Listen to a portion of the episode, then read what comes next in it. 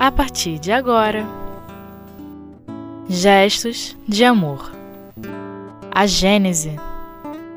Possessos. Com Aparecida Cruz. Olá, amigos. Todos nós que estamos através da internet, esse grande veículo de comunicação, estudando a Gênese de Allan Kardec. Hoje, dando continuidade aos estudos, estaremos falando sobre os milagres do Evangelho. E estaremos falando sobre os processos que estaremos estudando do item 29 até o item 36.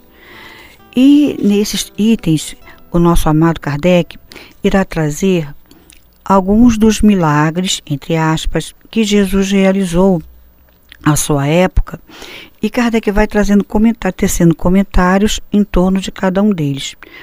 No item 29 especificamente, o fato acontece em uma sinagoga. Ele consegue tirar, era um dia de sábado, e ele se apresenta um homem, não é, que se diziam estar possuído por um, um espírito mau, e Jesus com a sua autoridade consegue retirar o espírito do homem. E Kardec chama atenção logo no primeiro parágrafo é, de como aquelas pessoas recebiam as palavras de Jesus. Kardec escreve assim: Em um sábado os instruía e eles se admiravam da sua doutrina, porque ele os instruía como tendo autoridade e não como os escribas. Então aqui Kardec já estabelece uma diferença entre o que os escribas faziam e que Jesus viria a realizar. E essa autoridade, nós que estudamos a doutrina espírita, sabemos vir primeiro do, da envergadura moral de Jesus, é bem verdade. Mas não podemos deixar de citar que, junto com a sua envergadura moral, vinha toda uma questão do seu poder magnético, do seu poder fluídico, que é acessível a cada um de nós. Em nossa casa espírita, o nosso altivo, fundador de nossa casa, ele muito nos chamava atenção sempre que os temas estudados permitiam ele trazer para essa tônica, para esse assunto, a questão das pessoas que falam, que se dirigem ao público. Como alguns conseguem ter uma ascendência sobre o público, ter um domínio sobre o público, e outros não tanto. Nada com relação ao doutrinário, a pessoa até mantém a sua palavra junto ao que é necessário falar, mas há expositores, aqueles que se dirigem ao público, que o seu magnetismo, o seu desejo de dividir o seu saber, o seu desejo de esclarecer as criaturas, nós vamos usar a expressão, né? O amor em divulgar a ideia que ele acredita, que ele sabe, ele vai estar ali dividindo, faz com que as pessoas o percebam de uma forma diferente. E todos nós que frequentamos casas espíritas, independente do local, sabemos que há casas espíritas com um número muito grande de, de assistentes, de pessoas que vão para lá estudar, o público, outras menores, mas independente do número de pessoas que estão assistindo, esse magnetismo do expositor é fundamental, daquele que prega, é fundamental para que grave na mente daqueles que o ouvem as ideias que deverão ser passadas. E é claro que nas casas espíritas sérias, onde o corpo mediúnico e todos aqueles que ali lidam procura manter dentro dessa casa as vibrações o mais sublimes possível nosso, dentro do nosso dia a dia, do nosso cotidiano e dentro de uma naturalidade, sem, sem gestos estudados, sem se criar um clima de é, excessivos cuidados, num clima natural. Mas os seus frequentadores, os seus médiums, os, fre os frequentadores mais assíduos conseguem manter um clima fluídico específico, geralmente os palestrantes, mesmo aqueles que teriam uma certa dificuldade, conseguem ter essa influência sobre o público. E continuando então o tema, Kardec vai nos falar nesse item 29 sobre um processo que Jesus, com a sua autoridade moral, diz, não é, consegue tirar o espírito do corpo do homem e o espírito diz a Jesus que há entre nós e ti, Jesus de Nazaré. Vieste para nos perder? Sei quem tu és, és santo de Deus. Jesus, porém, falando-lhe ameaçadoramente, disse: Cala-te e sai desse homem. Então o espírito, agitando-se com violência e convulsões e dando um grande grito, saiu dele. Kardec coloca para nós, né? Ficaram todos tão surpresos que perguntavam um, uns aos outros. O texto ainda é de Marcos. O que é isso? Que nova doutrina é essa? Ele manda com autoridade, mesmo nos espíritos impuros. Então, Kardec já vem mostrando para todos nós é, o quanto. Vamos lembrar que esse capítulo vem logo após o capítulo 14, onde foi estudado os fluidos, onde estudamos a questão da qualidade dos fluidos, o que dá a qualidade dos fluidos que é o sentimento, conforme é, a envergadura moral do espírito, mais intensidade desses fluidos terão e maior poder de ação. É claro que caso, no caso de Jesus, sempre poder mais para o bem. Daí a sua autoridade de expulsar o espírito daquele homem possesso, daquele homem obsedado. Mais adiante no item 30, Kardec vai falar, ainda mais uma vez expulsando, não é? é Jesus expulsando mais um espírito de, de uma pessoa obsidiada. Kardec chama atenção para a seguinte frase: Jamais se viu nada semelhante em Israel. Mas os fariseus, ao contrário, diziam: é pelo princípio dos demônios que ele expulsa os demônios. Kardec vai começar a trazer para todos nós o raciocínio de que quando lemos, é uma, é uma sugestão, quando lemos Paulo e Estevão, também fica muito claro para nós essa postura dos fariseus da época de acharam que detinham todo o conhecimento e que tudo que saía da área do domínio daqueles corações, eles tinham como algo do demônio, do espírito mal. E vamos nos lembrar que Kardec chama atenção para, para essa ideia, vamos lembrar que não, a, o nosso planeta não mudou muito. Vamos ver que hoje em dia, em pleno século XXI, muitas coisas, muitas pessoas e uma grande, um grande grupo de pessoas ainda veem certos fenômenos que sabemos pela doutrina, pelo estudo da doutrina espírita que estão dentro das leis, como Kardec coloca em o livro dos médios, no capítulo 2, que fala sobre é, do maravilhoso e do sobrenatural, Kardec vai explicando o grande, o grande problema é as pessoas não conhecerem o mundo espiritual, que ele trabalha muito no capítulo 1 do livro dos médios, e não conhecerem a natureza dos espíritos, a natureza do perispírito, a natureza e as possibilidades que o perispírito traz em si para realizar todos os fenômenos que até então as pessoas não conhecem, não sabem, e, e vamos lembrar que pela lei de Deus, pela lei natural, esses fenômenos acontecem esporadicamente. E vamos imaginar se esses fenômenos acontece, acontecessem a todo momento, a toda hora. Estariam, digamos assim, fazendo parte do nosso dia a dia. Não, propositadamente a lei faz com que eles sejam esporádicos e que algumas pessoas tenham essa possibilidade para no momento certo, no momento exato, chamar a atenção ou para a própria pessoa como indivíduo, ou para uma família, ou para uma multidão. Ouvíamos certa feita o estudo de um companheiro chamado Perrir de Cavalho. Ele fazia à época parte da direção da Federação Espírita, não sabemos se ainda faz, e falando sobre o livro dos médios, o aniversário do livro dos médios, ele nos lembrava que a lei sempre usava, os, a lei sempre usa os fenômenos quando vai trazer uma nova revelação.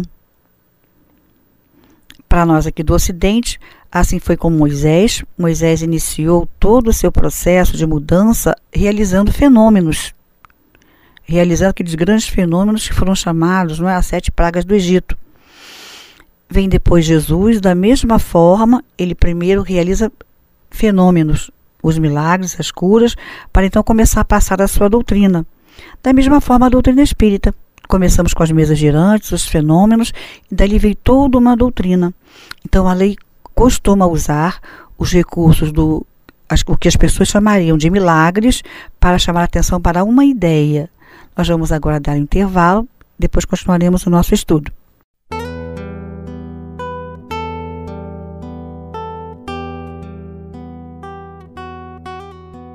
Gestos de amor.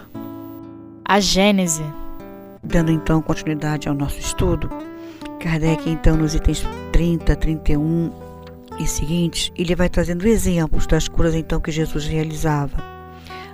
É, Kardec faz questão de chamar a atenção para alguns casos de, que, de pessoas que tinham algum problema de saúde desde o nascimento e Jesus consegue curá-los, certo?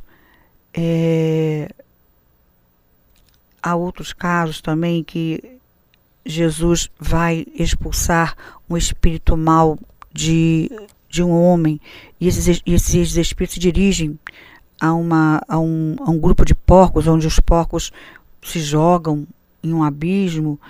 E Kardec quer chamar a atenção, enfim, nós vamos retornar ao tema da questão de sempre reportarem-se as questões dos milagres ao demônio.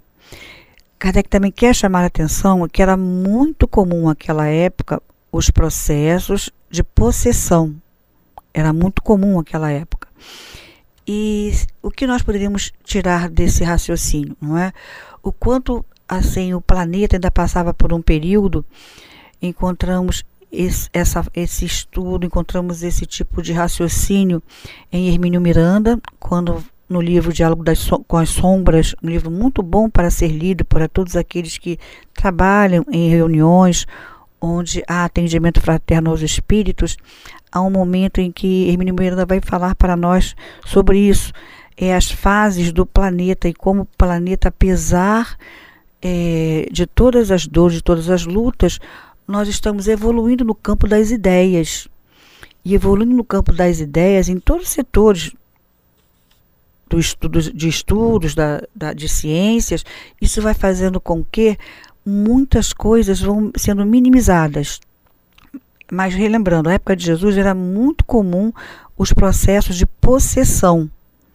Era muito comum os espíritos, por não terem, as pessoas terem a religiosidade, mas é, essa religiosidade ser muito voltada para rituais, para certas é, certos gestos, certas é, quase que obrigações, quase que obrigações mesmo, físicas, coisas mais, muito mais físicas do que elevação de pensamento, elevação de sentimento.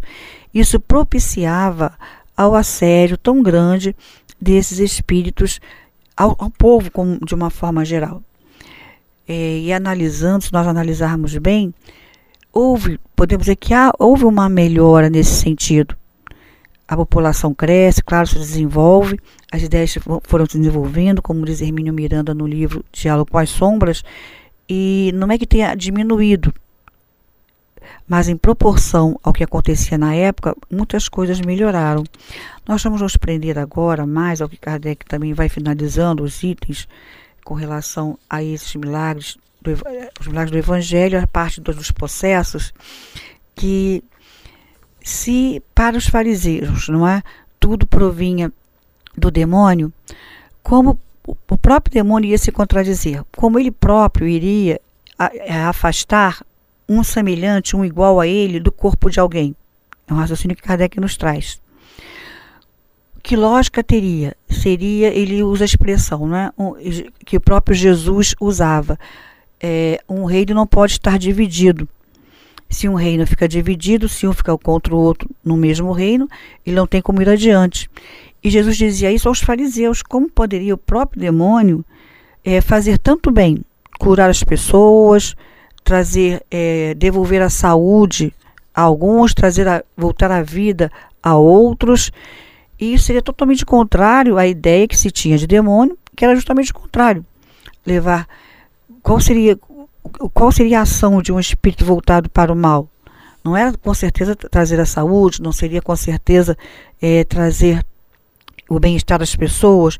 Então, Kardec vai fechando o raciocínio para todos nós, colocando que não há lógica, não há lógica em que em o demônio curar as pessoas e fazer o bem.